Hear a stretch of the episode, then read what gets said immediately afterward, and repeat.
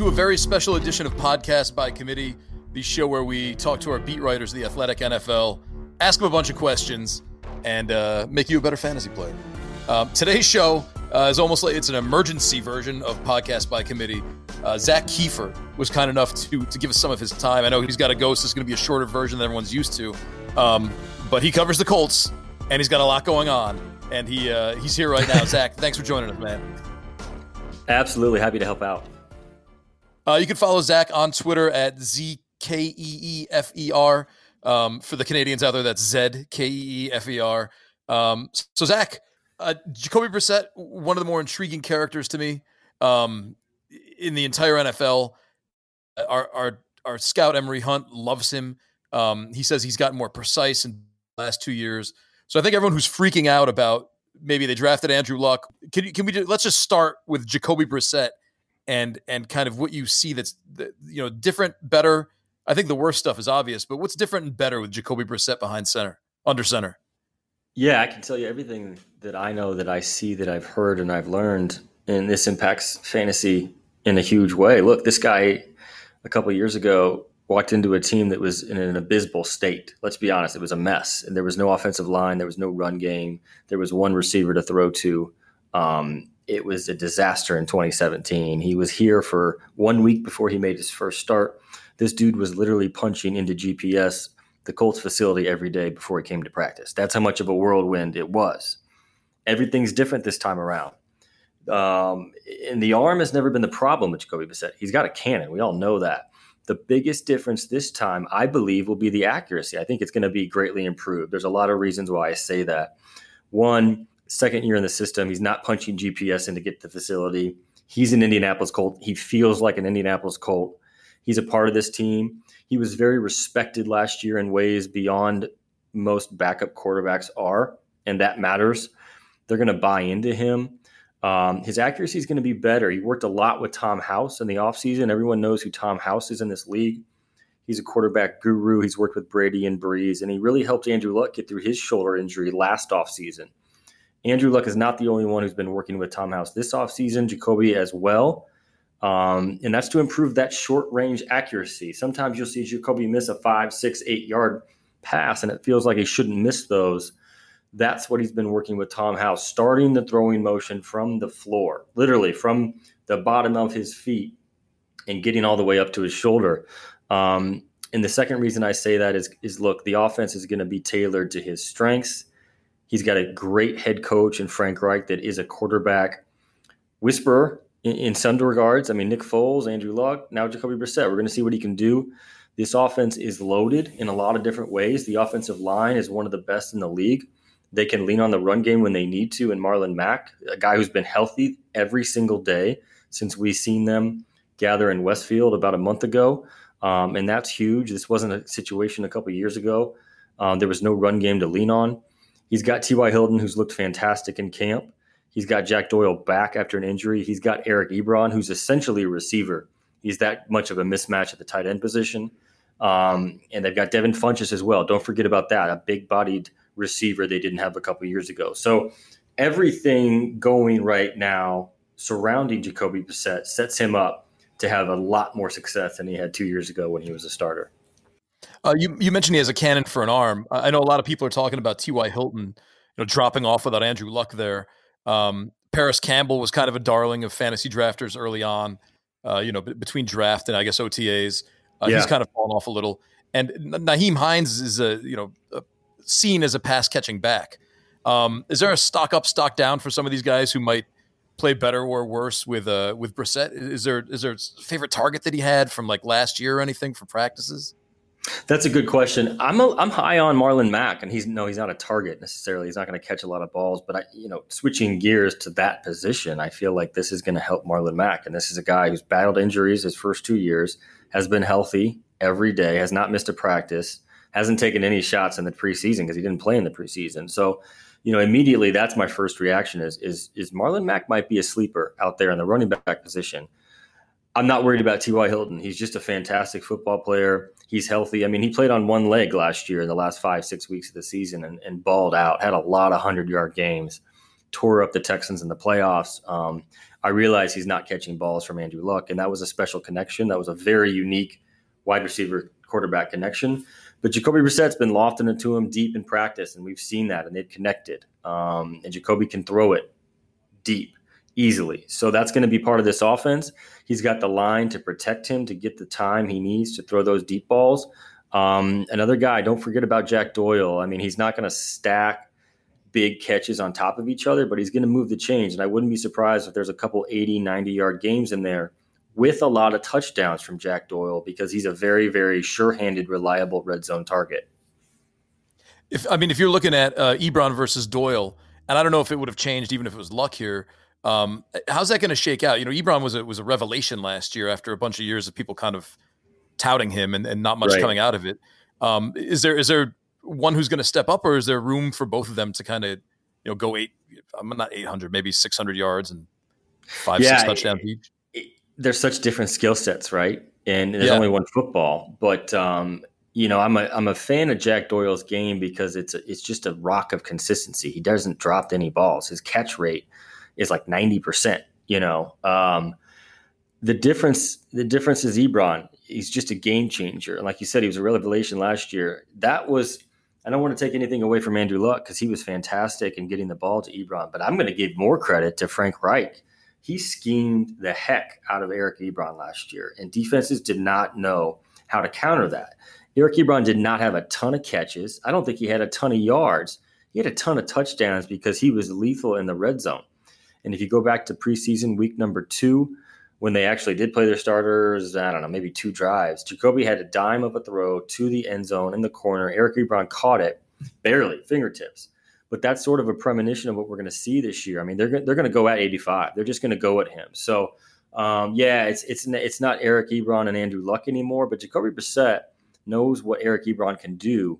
And the big factor here is is Frank Reich is a tight end guy. He's a tight end coach and he's going to scheme up 85. They're going to scheme up T.Y. Hilton and they're going to scheme up 85 because in the red zone, he is a lethal tight end weapon. Is um is that going to take away from Marlon? I mean, can you like Marlon Mack and him both at the same time? And is actually let me add in is Brissett who can run and who did in college another red zone threat now too? Um, is this kind of we're looking at a bunch of red zone threats on this team maybe? Yeah, and, and you make a good point about Marlon Mack, and I'm buying that. I'm buying that that might take a little bit of his productive uh, threat away in the red zone. I think Marlon Mack still has a lot of touchdowns and a lot of yards, but I think he might have a little bit less touchdowns than you think because when they get in the red zone, they're going to go. At, they're going to go at Doyle. They're going to go at Ebron.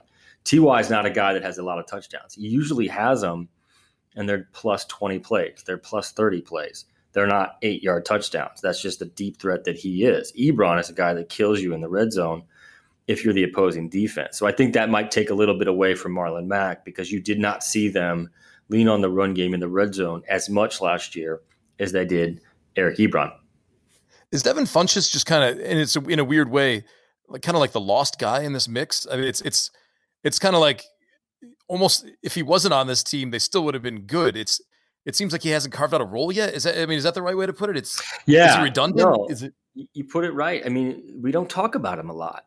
You know, yeah. and we were there every day in camp and we watched and he had some days with some nice catches and he never really stood out. He never really, you know, dropped a bunch of balls and looked really bad. It was just kind of like he was there and he was maybe the um just the lost guy. It's just not he's just not stood out in my mind. And, and and look, this is important to note though. Frank Reich was a big, big reason why they went out and got Devin Funchess. Um, they want a big body target in the red zone. Frank Reich sees a lot of skills in Devin Funchess that he likes. He likes the route running, he likes the hands, and they love having this big body in the red zone. I mean, they they just don't have that at the receiver position. Last year, they were scraping to get Dontrelle Inman midseason, and he was a, he was great. I mean, that guy stepped in and, and made some big catches for them down the stretch but they they promised themselves they would never be in that situation again. And now you've got Devin Funchess here, and look, he's dealing with a back right now. They think he's going to be back for Week One, but we haven't talked about him because there hasn't been a lot to talk about regarding Devin Funchess so far. So he's one of those guys I'm going to reserve judgment until the season, but I'm not going to sit here and tell you he's going to have a breakout campaign in Indianapolis. I just haven't seen the signs yet. Does um does Brissett's I guess presence, starting presence, do anything at all to Nyheim Hines, or does value remain the same? Well, the key with Nyheim Hines is Frank Reich loves him. He loves moving around. He loves using him in sort of a gadget role. Um, I, I, don't see his value decreasing. The one guy that in, impacts Nyheim Hines' role is Parris Campbell, who just got back this week from a hamstring that cost him a month, and he's going to be behind the eight ball. But Parris Campbell, the rookie wide receiver out of Ohio State, is a fantastic talent, and we saw right away him working over NFL cornerbacks in the end zone. I mean, he had a fantastic day the day he got hurt. Unfortunately, um, I could see them used in the same way to some degree. I know one's a receiver and one's a running back. To Frank Reich, it's just getting these guys with speed the ball in space, and they they'll they'll butt heads in terms of getting the football a little bit. Um, so that could factor into that. There's just a lot of different talents on this on this offense, and there's only one football. Yeah, uh, as you go down this list, you're like, oh man, I forget. Oh, you also have him. You also have him. Um, you like Mo, even down to like Mo Alie-Cox. You know, like oh, gee, he's yeah. Put him on a different team by himself, and he could be a 700 yard pass catching tight end. But but here he's got to share the wealth a little bit. Yeah, and and, and and this is a guy that had a tremendous offseason. So Eric Ebron was out in the spring. Jack Doyle was out in the spring, both coming off injuries from last year. And Mo Alie-Cox was tremendous, caught everything, looked great, was the number one tight end with those two guys out. And then in camp came, and we just didn't see very much from him. We saw some drop passes. We didn't see him flash in the and then the run game. Uh, excuse me, in, in the passing game, and then in the run game, we know he's a great blocker, but he just didn't have that spark that you kind of saw in the spring. So um, we know what he can do blocking, but behind Ebron and Doyle, I'm not sure how many looks Mo Alie-Cox gets. So, uh, just I mean, I, I know you got to run and you've got other more important things to do in the fantasy podcast, but just to kind of wrap some things up, um, Jacoby Brissett on a week to week basis, is he someone that we could see like? I mean, is he more like a 260 yard per game ish? And I'm not saying that's he'll average that because that's crazy, but you know, 260, two yeah. touchdowns. When you look at that bottom line, are like okay, 260 yeah. yards, two touchdowns, 35 rushing yards, and a touchdown in week seven or whatever is not yeah. like is not a line that would be out of uh, context for him, I guess, right? No, it sounds about right. You, you got to take into context. He's got a quarterback that's gonna, excuse me, he's got a coach and a coordinator who are going to put him in a position to succeed, and so they're going to try and win games, right? They're not going to stuff the stat sheet. Jacoby doesn't throw a lot of interceptions. He doesn't throw a ton of interceptions either. Excuse me, a touchdowns either. However, um, he's not going to throw for 400 yards like Andrew Luck did a couple last, you know, a couple times last year. And then so I think they're going to lean even more on Marlon Mack in this run game. Um, but the offensive line is going to give Jacoby Brissett a chance to succeed. And I think he'll throw some touchdowns. I think he'll throw a lot to Eric Ebron. I'm still buying Ebron this year. He's just too much of a talent. I think he'll throw some to Jack Doyle. Uh, but 260, two touchdowns, that's a good day for Jacoby Brissett. Okay. Is is Marlon Mack now someone who uh, I mean, is he like a 22 carry, 132 yard game kind of guy? Or, I mean, am I giving too many snaps basically to this offense then? Or is, do you see Marlon Mack? I mean, it seems like you like him as a bell cow. And I think a lot of fantasy players are coming around Who's their backup running back right now? I mean, it's Nyheim Hines, but he's not he's not going to be used in that regard. He's just not. It's it's Marlon Mack. It's Marlon Mack right now, and as close to a bell cow as this offense is probably ever going to have because Frank Reich likes to have the two back system. But it's just, I mean, Jonathan Williams is your third running back. Jordan Wilkins is hurt. So Jonathan Williams, you know, to his credit, has been great in the preseason, but this is going to be Marlon Mack's offense from the running back position. He, they're going to give him a lot of carries, and they're going to see what he can do. And I think, I think he could surprise the people this year because he's a really good, young, smooth, fast running back. And uh, T.Y. Hilton, same. I mean, is do we knock five percent off because it's Brissett, or is it just like Hilton's going to make Brissett better. Is that how we have to look? No, I think you knock more than five percent off. It's hard to All put right. into words this connection that these guys had, Luck and Luck and Hilton. I mean, they, you know, Hilton would joke like, "Just give us one day and we'll be back on the same page." During the shoulder saga of 2017, and we were like, "No, nah, it'll take more than that." No, we were wrong. He was right. I mean, one day into training camp last year, they were just lighting up the defense. There was just a timing and a rapport those guys had that was very, very unique, and and that manifested itself in those deep passes on Sundays last year, and, and just it, it, it's just it's just not going to be the same as Jacoby Brissett. It's just not. It's just not. Andrew and Andrew and Ty had that good of a connection, and you're just not going to replicate that with Jacoby or with any other quarterback. You know, I apologize because I can't remember if it was you or Stephen, uh, Stephen Holder, writing over at the Indianapolis sec- or the Indiana section for for the Athletic. Um, there was this great story about what's Andrew Luck doing while he's out, and it came like a week before you know all this happened, and it was just like he's still doing the walkthroughs. He's like going very intensely in these walkthroughs, and he like he's he's using that to get his connection with these guys still, which I think yeah. spoke a lot like about that connection that you're talking about. Like you read that and you're like, this is very intense stuff for walkthroughs. Yeah, I mean they they and this isn't an exaggeration. This is a direct quote. Frank Reich said that we can treat the walkthroughs like a Super Bowl, like they're getting ready for a Super Bowl game, and they tried to mimic that intensity. Um, and it also shows you how much luck was pouring into this team until the time he realized he wasn't going to be out there. But um, but yeah, I mean this this this is they they were you know another thing is Jacoby Brissett's had 1,200 first team reps going back to the spring. He's taken everything everything in terms of real live football reps, both in practice and in in, in training camp to get ready for this season. So this is not a guy that's being thrust into the first team for the first time. This is a guy that's been with the first team since April, and that matters. Believe me, that matters. Um, Zak, I know you got to go. I just want to shout out your podcast real quick as part of the uh, the big the big podcast boost we got going here. Uh, one uh, right, yeah. better. One percent better. That's a Frank Reichism. He loves saying it. He said it, it doesn't matter what happens on Sunday. Let's just get one percent better today.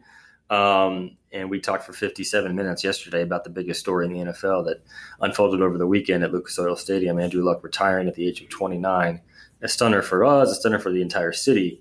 Um, but uh, Stephen and I reflected on a lot of scenes we have witnessed over the years covering Andrew Luck that sort of led to the surreal scene that we saw Saturday night. So that's a that's a beautiful compliment to this um, fantasy podcast because you know we like we're not to we didn't talk any Andrew Luck. There's no point right now talking Andrew Luck. But if you yeah. want to hear some good quality stuff on Andrew Luck, go check out that one.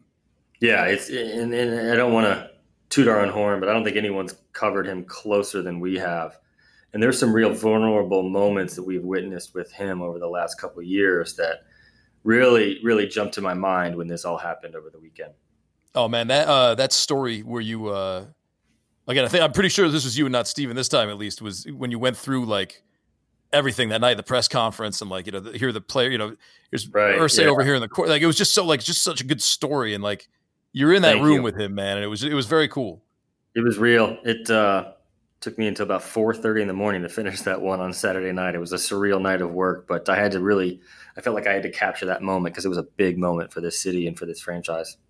Oh, for, for football. It's crazy. Yeah. Yeah. You're right. You're right. It was crazy. unbelievable. Yeah. You show up and think you're writing about a preseason game and then boom you know? It's nuts. Um, so it must have been fun for you. So uh, on that note man like thank you so much for carving out some time for this.